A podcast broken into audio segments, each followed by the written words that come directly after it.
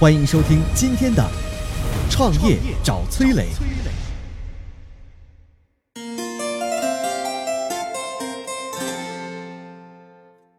海澜之家被骂又土又丑十七年，为什么能一年狂赚一百九十亿呢？海澜之家是怎么崛起的？为什么生意好的连马化腾都盯上了这个老男人的衣柜？砸下二十五亿入股海澜之家。有请崔磊。海澜之家大家都应该比较熟悉了吧？那句“男人的衣柜”喊了很多年啊，估计都印在大家脑海里了。当然，他们家的广告词也被很多人调侃，比如说有网友就说啊。男人一年只要逛两次海澜之家，买一次退一次。再比如啊，为啥一年逛两次海澜之家呢？因为衣服的质量只能穿半年。开个玩笑啊，虽然海澜之家一直被吐槽，但是它的业绩却是蹭蹭蹭往上涨。我们先来讲讲海澜之家背后的故事。二零零二年的一天呢，有一个叫做周建平的小伙子去了趟日本。他进了一家服装店，发现这家店特别明亮，所有的衣服都摆得整整齐齐的。要知道啊，当时国内的那些服装店恨不得把所有款式的衣服一股脑甩在你面前。周建平又在这个店里转了半天，竟然没有一个导购跟过来啊！店里只有几个理货员，衣服配放按照性别、功能，然后区分的清清楚楚。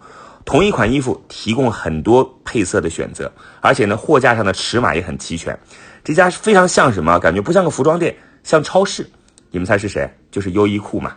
周建平逛的蠢蠢欲动，回国之后就决定按照这个路子在中国开店，于是就有了海澜之家。这些年，老周带着土里土气的海澜之家，从一三年的七十一点五亿做到了二零一八年的一百九十亿。海澜之家凭什么呢？我讲几点啊。第一，海澜之家一个设计师都没有，采购的产品全靠赊账，听上去很神奇，有没有？但是怎么做的呢？海澜之家每年会有两次采购计划，由供应商自己设计生产产品。站在海澜之家的角度，就是你们供应商做什么产品我不管，我只负责替你们卖。采购商品的钱我先欠着，反正我货订的多嘛，你们也拿我没办法，卖掉了我们再算，这样就解决了生产这头的问题。第二呢，开店那一头也压根儿不用自己的钱。说白了，海澜之家是通过加盟的模式开的。据说加盟一家店要先缴纳两百万的费用，其中一百万是用来做。店头的装修和员工的培训，另外一百万呢是抵押给海澜之家的押金。更另类的是什么呢？加盟商只需要付钱，并不享有加盟店的经营权，不需要参与店铺的日常管理。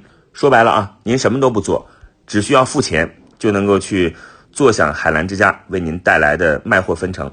海澜之家呢也能加强对于门店和品牌的管控，用别人的钱开自己的店，海澜之家就靠这种模式，在全国各地开出了超过六千家店。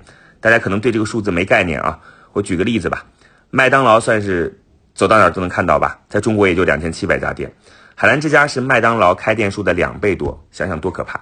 所以呢，你只看到海澜之家土了十七年，却没注意它在悄悄的发展，在很多三四线城市，海澜之家就是当地品牌男装的标杆，开设在市中心最繁华的地段。所以你说海澜之家很牛吧？我觉得本身没多牛，但它就像一个接口一样，把各种资源组织起来，最终形成了一个独特的产品和品牌。它自己不占有太多资源，但是各种资源就在它这儿，通过整合之后，都发挥了最大的作用。这种商业模式啊，还是值得创业者去学习借鉴的。我曾经呢跟很多创业者沟通过，发现创业者最大的痛点就是缺少资源、缺少链接。于是呢，我们创立了创业者社群“乐客独角兽”，现在啊已经有三万多人了。有人在这找到了创业机会，找到了客户、渠道商、投资人。下拉手机屏幕，在节目简介里边有我的个人微信号，我在社群等你。有请奥斯卡。大家好，我是天使投资人奥斯卡。二零零二年的九月，海澜之家在南京开了第一家店。要知道，那个时候的周建平已经是管着五千个人的老板了。虽然名气不大，但做面料加工的生意几乎说可以是零风险了。跑去开店的风险还是非常大的。但是周建平先生就想按照优衣库的模式在中国来搞一波。其实，海澜之家如果真的学优衣库做简单的性冷淡风，可能也不会被人吐槽了。直到二零零九年，印小天穿着秘制配色的衣服，告诉大家这是男人的衣柜，海澜之家才意识到自己火了。啊，三年后代言人换成了演员杜淳啊，可惜换人不换套路，一身正装的杜淳卖力的尬舞，广告实诚到连杜淳连这个背带裤啊勒出了小肚腩都不修一下啊！就在所有人都在吐槽海澜之家审美是不是出问题的时候，大家有没有想过海澜之家的呃销售业绩啊、开店速度啊？哪样单拎出来数据都是漂亮的，让你没话说。就这么土的一个品牌，早在二零一五年总资产就已经超过了五百亿元，啊，我们来说说它厉害的地方啊。第一，海澜之家在开店上，那句“农村包围城市”可以说是吃的透透的啊！一开始，海澜之家把好多店都扔在了三四线城市，在别人还在怀疑小镇青年购买力的时候，老周早就发现了三四线城市的商圈特点是集中，不用费老鼻子劲儿的去选址，因为一个镇就一个商业中心，开一家店，全城人都知道，这就是流量的聚集点。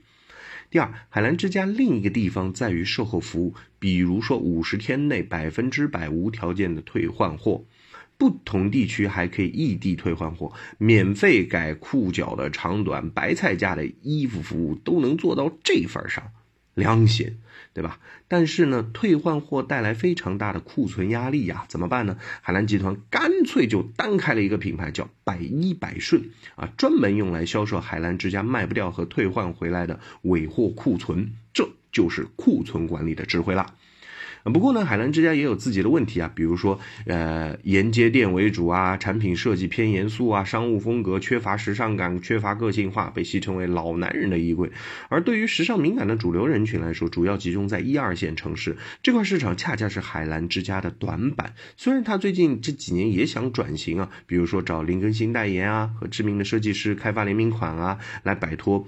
土的形象，而且呢，也和腾讯合作进行数字化改造和探索新零售，但转型仍然要经历一个阵痛期。我觉得从海澜之家的转型啊，我们要看到通过数字化的改造，并且跟上年轻消费者需求的变化，是未来所有传统品牌都要经历的一个过程，否则就被时代所抛弃了。